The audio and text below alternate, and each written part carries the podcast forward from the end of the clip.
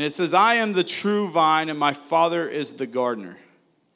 He cuts off every branch in me that bears no fruit, while every branch that does bear fruit, he prunes so that it will be even more fruitful. You are already clean because of the word I have spoken to you. Remain in me, as I also remain in you. No branch can bear fruit by itself, it must remain in the vine. Neither can you bear fruit unless you remain in the vine and me. So, Jesus is the true vine. That's a powerful truth that we as believers can hold on to. We can find glory and peace one day in Him and in Him alone. It is in Him that we will find rest and we will find joy. It is in Him who comes back for us one day, and in Him who sets the captives free and can break all the bondage bonds. We will find answers to life's toughest questions and hardships in Him alone. Jesus is the vine. And Jesus told the disciples in this teaching that God cut off every branch that bears no fruit. It is also God who prunes other branches so that they will bear more fruit. So, what Jesus told the attendees that day was that through him you can find lasting salvation, but that you must bear fruit to remain in the salvation that he provides. And you will only bear fruit if you stay close to him. The only way you will bear fruit is if you learn to love his word, listen to his still and small voice, and love him and know him every day. It's a fearful thing that some have come to know Jesus and yet they have chosen to walk away. There are going to be branches that are cut off. There will be people who come to Jesus that will be baptized in his name and will be filled with the Holy Ghost that will walk away from him. There are varying reasons to why people will walk away, but ultimately, in the end, the one they are walking away from is Jesus.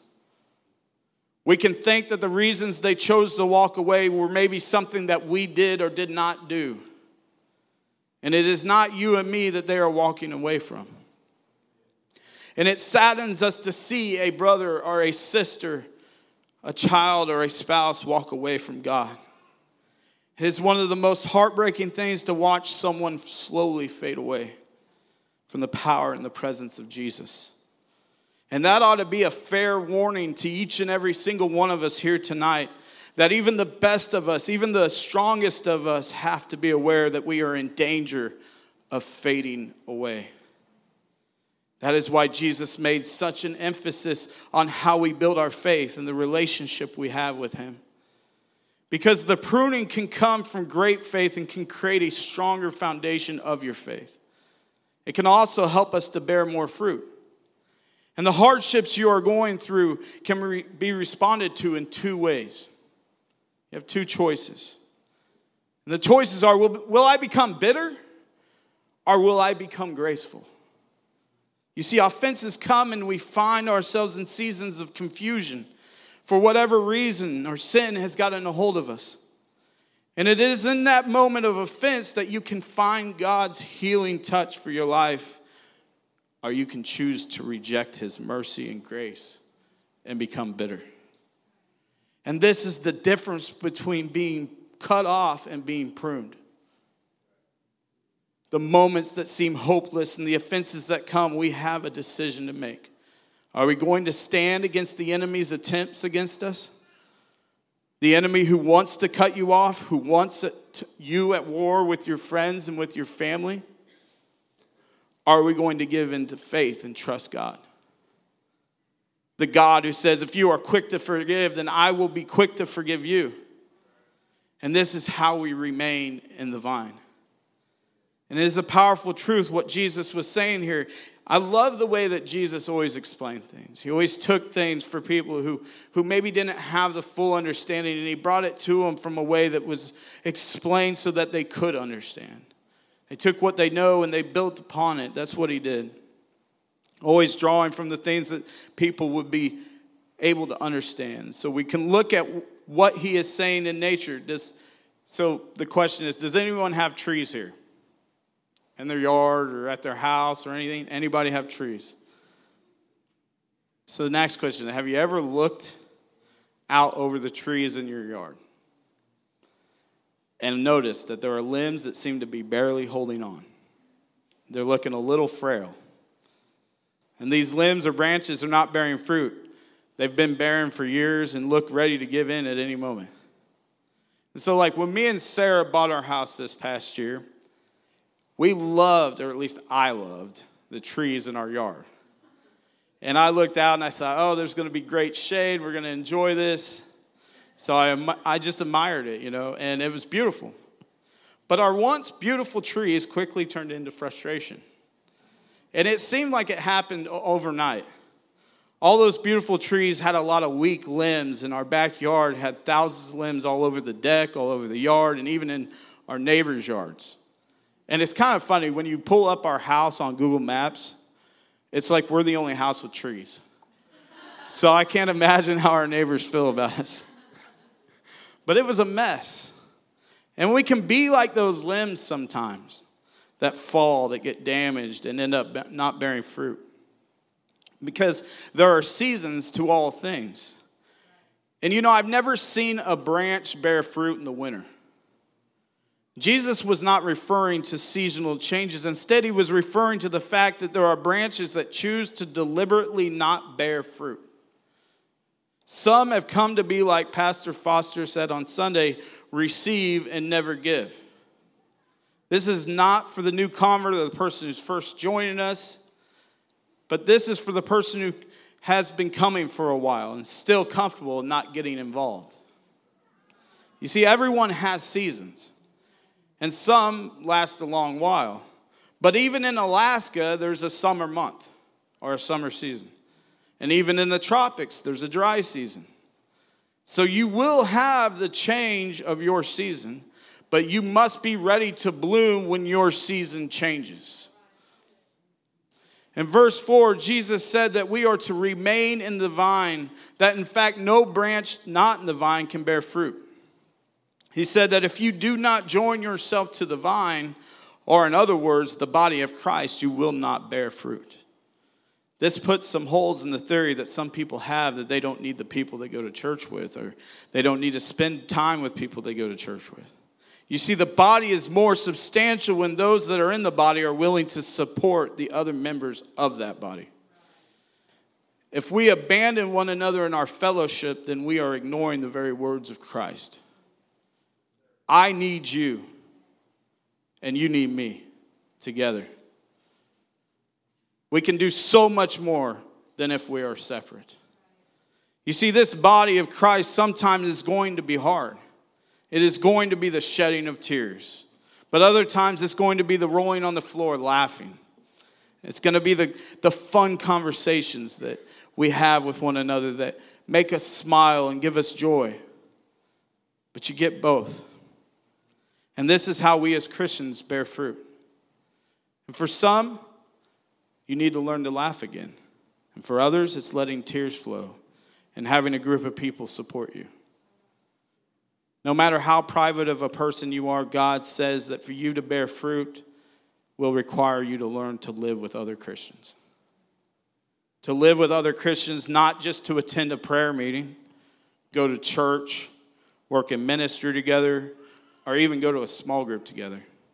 It is doing all these things, not some of these things together, but sharing life together. There are some who have established roots in other places. And through life, you moved or you left another place of worship. And for whatever reason, it is that you find yourself here, and we want you to find your roots here with us. And some of us have found that at one point or another, the connection is where we belong. And then life happens. And we are moved to another location.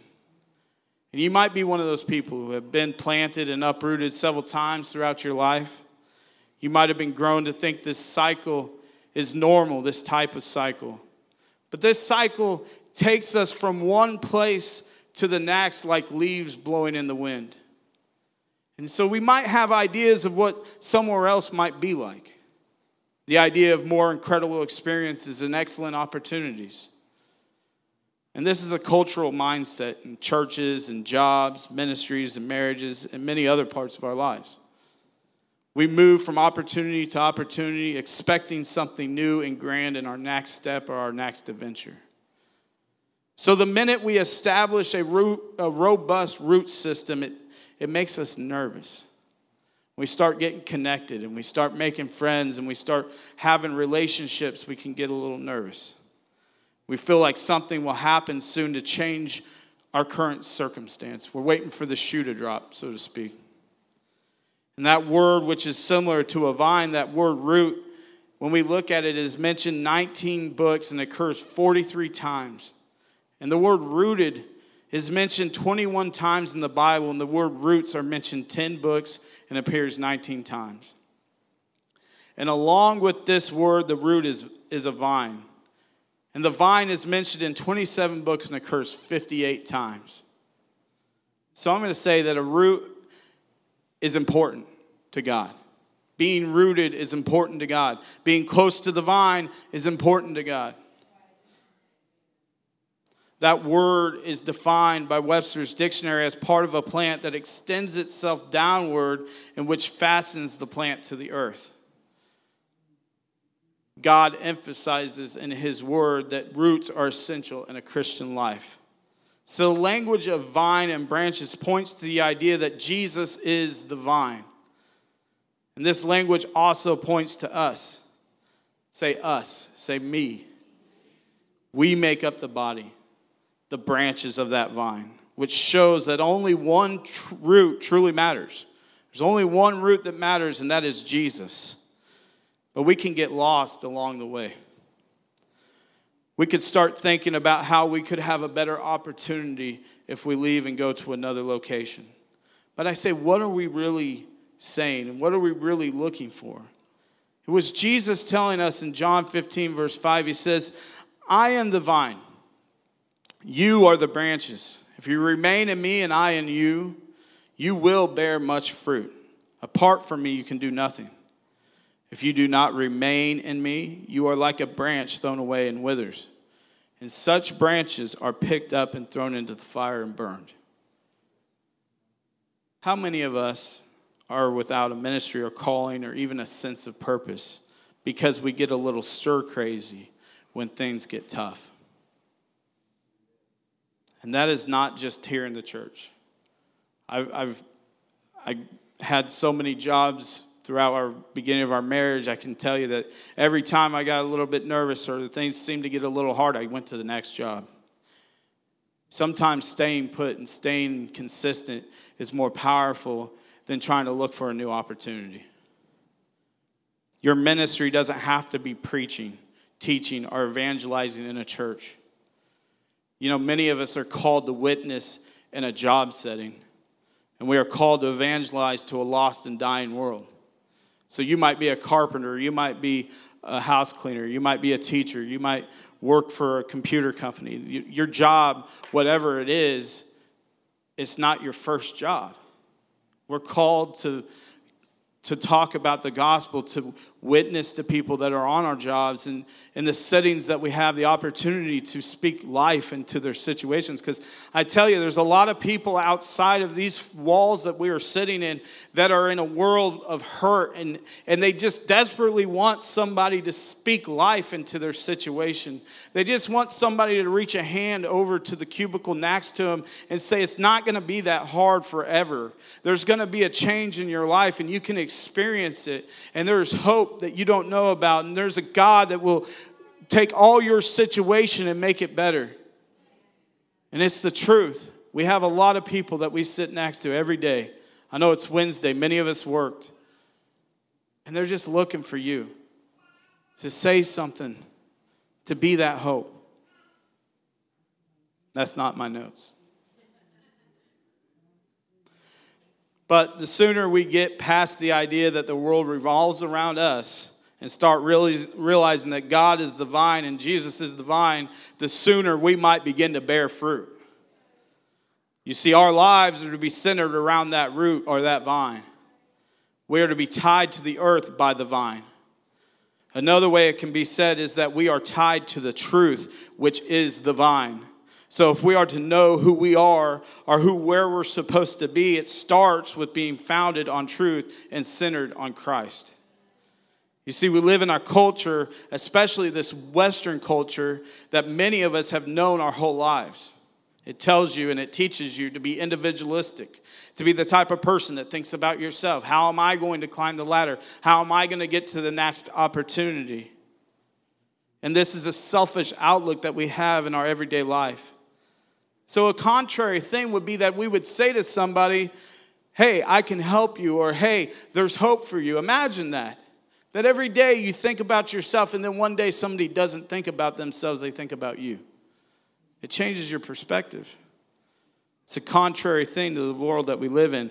And it is Jesus who says in John 15, 7, If you remain in me and my words remain in you, ask whatever you wish and it will be done for you. So you might fear staying in a specific place. The fear might be due to circumstances with finances or individual family and how things might work out. But if God is in it, then why are we afraid? Jesus says, If you remain in my word and are faithful, I will give you whatever you ask for. So someone might need proper context on that verse, though. So I'm not saying that you go out and you buy mega millions tonight and God's going to give you that winning number and then, you know, I'm not saying that, but if you are in His Word, you will have wisdom and gain knowledge of heavenly things, realizing that the riches of this world are just simply dust and ashes. Jesus is saying that if you have a need in your life and you are to remain faithful, you will get what you need. Because in true godly wisdom, you will find that what you need is truly what you want. Jesus goes on to tell us in John 15, 8, this is to my Father's glory that you bear much fruit, showing yourselves to be my disciples. As the Father has loved me, so have I loved you. Now remain in my love. If you keep my commands, you will remain in my love. Just just as I have held my Father's commands and remain in his love. I have told you this so that my joy may be in you and that your joy may be complete. My command is this love each other as I have loved you. Greater love has no one than this to lay down one's life for one's friends. You are my friends if you do what I command. I no longer call you servants, because a servant doesn't know his master's business. Instead, I have called you friends, for everything I learned from my Father I have made known to you. You did not choose me, but I chose you and appointed you so that you might go and bear fruit, fruit that will last. And so that whatever you ask in my name, the Father will give you. This is my command love each other. Those of you listening right now uh, are online, are here under the sound of my voice, I want you to know something fundamental to understand. You are loved. Whether you felt loved or not up to this moment, you are loved. Even when you are having a difficult time loving yourself, you are loved. No greater love does a man or a woman have than if they lay their lives down for their friends. That God chose to be made low by becoming the very creation he created and put on flesh. Jesus decided to walk on this earth for 30 years, gaining friends and loved ones and enjoying the richness of what this life had to offer. And this same Jesus looked at us and said, Even though I might be giving up everything, I am willing to give it up all for you. And maybe the most humbling proposition is that if you were to be the only person on this earth, he still would have climbed upon that cross and died for you. This is the vine that we are tethered to. This Jesus is the root that bears our burdens. And he is asking us to be a family, a body. And we are to humble ourselves in the midst of each other, to elevate one another beyond our stations in life. A body that is a family. And I have seen and I have experienced where people feel like their contributions to a group are unnecessary or that they are just an added nicety to the overall success of a team. And so maybe that is true in some teams, on your job, wherever you be. But I can't imagine being authentic like that in a family. You see, a family is a team, an established group of people living under the same roof, pulling together, living life together. A family that values its members is more effective than a separated family that is pulling in opposite directions. That is why, in most instances and in most marriages, there's that one person who is the spender and the other who is a savior. Now, if you're both spenders, things might always be tight.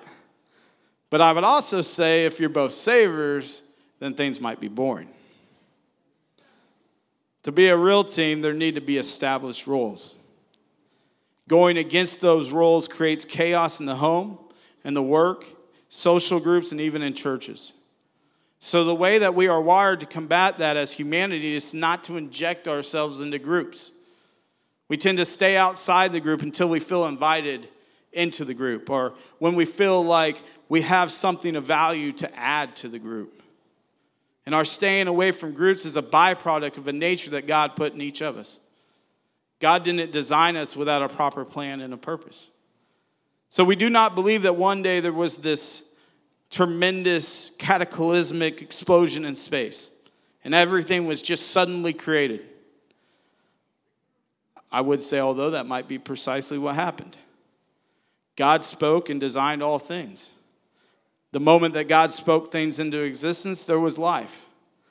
God is science's answer to the Big Bang question. They believe in the Big Bang, yet we know God spoke everything into existence.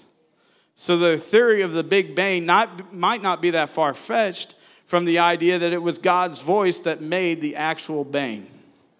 You see, science hasn't caught up yet, proving to that truth. And the way things are going, they may never have that revelation. But everything in the universe and in nature points to a divine creator a God who, with simple mention of something, created intricate and magnificent things. A God who took dust, was first created by his voice, and then made man in his own image with that dust. God could have quickly spoken it into existence. Still, God took his time with man, showing intimacy and intentionality with his creation. And we can look at examples of God's love throughout nature and space and even look over time.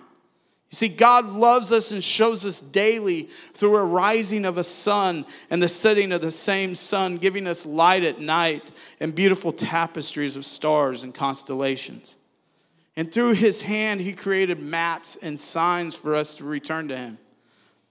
Everything with a purpose. God is a fantastic, absolutely fantastic artist and designer. And while I was an atheist, I remember watching documentaries about whales. And I'd often be blown away at the enormous, massive creatures and think they seemed so complex, being so large yet eating some of the most minor things on earth. And I would often wrestle with the, with the thought that if chance had created such a complex creature and vast ocean, it was nearly impossible for that creature to survive. God's word points to the idea that if it is through nature, he reveals himself to us. Whether that is in the spirit we carry deep within ourselves or the nature surrounding us. Take the trees of our world. The plants of our world consists of 320,000 known species of plants and 60,000 species of trees worldwide. And these plants and these trees have root systems and different designs of how they are planted and stay alive and thrive in other conditions. Each other species has unique ways of growing and living in different environments in which they have been planted. If you would show the, the uh, picture of the Japanese bamboo tree for me. Not that one. Yeah. So that's a sapling right there of a bamboo tree. So we try to find what we are looking for in many different places. The issue is that we think that we are looking for is not where we are. Our present location doesn't seem to be where we need to be. And we are looking for something that feels more comfortable and stable. We have all heard the grass is not always greener on the other side. Maybe that's true. Has a lot to do with perspective. But that is why I like how this is stated. It says, The grass in the neighbor's lawn is greener, but the water bill is higher. we look forward to what is to come. We look forward to graduating. We look forward to retiring. We look forward to getting the kids out of diapers. We look forward to the next thing, and we often do not take the time to see the things that are right in front of us. And it is never an accident that you are here. Where you find yourself right now is where God brought you to. That doesn't mean that you will be here forever. It simply means you might need to learn something before moving on. The problem is, if we look at the green grass on the other side of the fence, we miss the lawn we have been given. We can't wait for some point in our lives to pass because we will miss the importance of this moment. Imagine how many people we miss with that critical God conversation, with just rushing to the next thing. And this is not just practical, but it is also metaphorical. Because our lives are fast and it goes so very fast. I think some of our loved ones who have gone on to be with the Lord. I think of those who were once here with us and now are living in other cities, worshiping God at different locations. We spent so much time thinking that we would have another opportunity to spend time with them. And we neglect the people we treasure most frequently than we realize. God reminds us not to forsake the gathering together. Hebrews 10:25 says, "And let us not neglect our meeting together as some people do, but encourage one another, especially now that the day of his return is drawing near." Everyone is important. We need one another. You will always be useful. Even when we think we have stopped being helpful, it might look a little different, but we still need you. And roots require rainfall, seeds require rich soil. No one lasts with shallow roots, but no one will survive if we do not help them accept into building those roots. This picture that has been behind me for a moment is not just an excellent way to illustrate the importance of roots, our site to remind you of sources, but instead it is a specific root. It is a Japanese bamboo tree. And the significance of this tree is that it has a rare growth cycle. The tree is planted and remains the same size after six months six more months and it remains the same size. Another year and it remains the same size.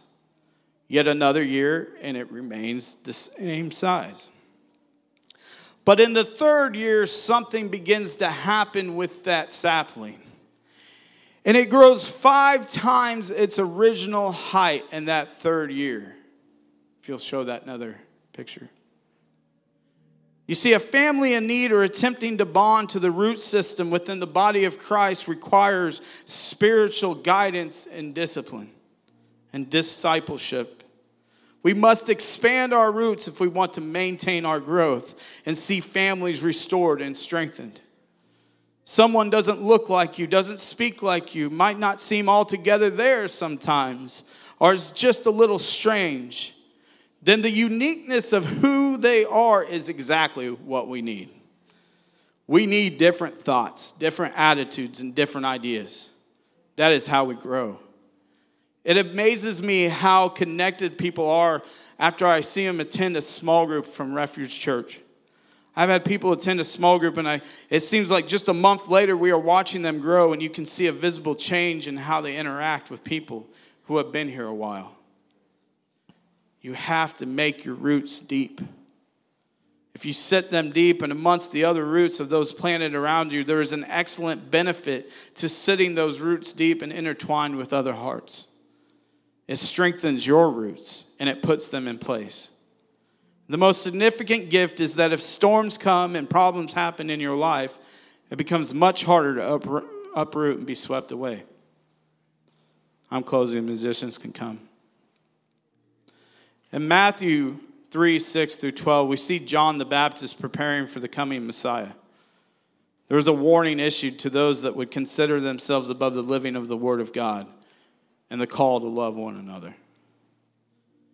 And when they confessed their sins, he baptized them in the Jordan River. But when he saw many Pharisees and Sadducees coming to watch him baptize, he denounced them. You brood of snakes, he, he exclaimed. Who warned you to flee the coming wrath? Prove by how you live that you have repented to your sins and turned to God. Don't just say to each other, We're safe, for we are descendants of Abraham. That means nothing. For I tell you, God can create children of Abraham from these very stones. Even now, the axe of God's judgment is poised, ready to sever the roots of the trees. Yes, every tree that does not produce good fruit will be chopped down and thrown into the fire. And I baptize with water those who repent of their sins and turn to God. But someone is coming sooner who is greater than I am so much greater that I am not worthy even to be his slave or to carry his sandals. And he will baptize you with the Holy Spirit and with fire. He is ready to separate the chaff from the wheat with his winnowing fork. Then he will clean up the threshing area, gathering the wheat into his barn, burning the chaff with never ending fire. If you will stand with me.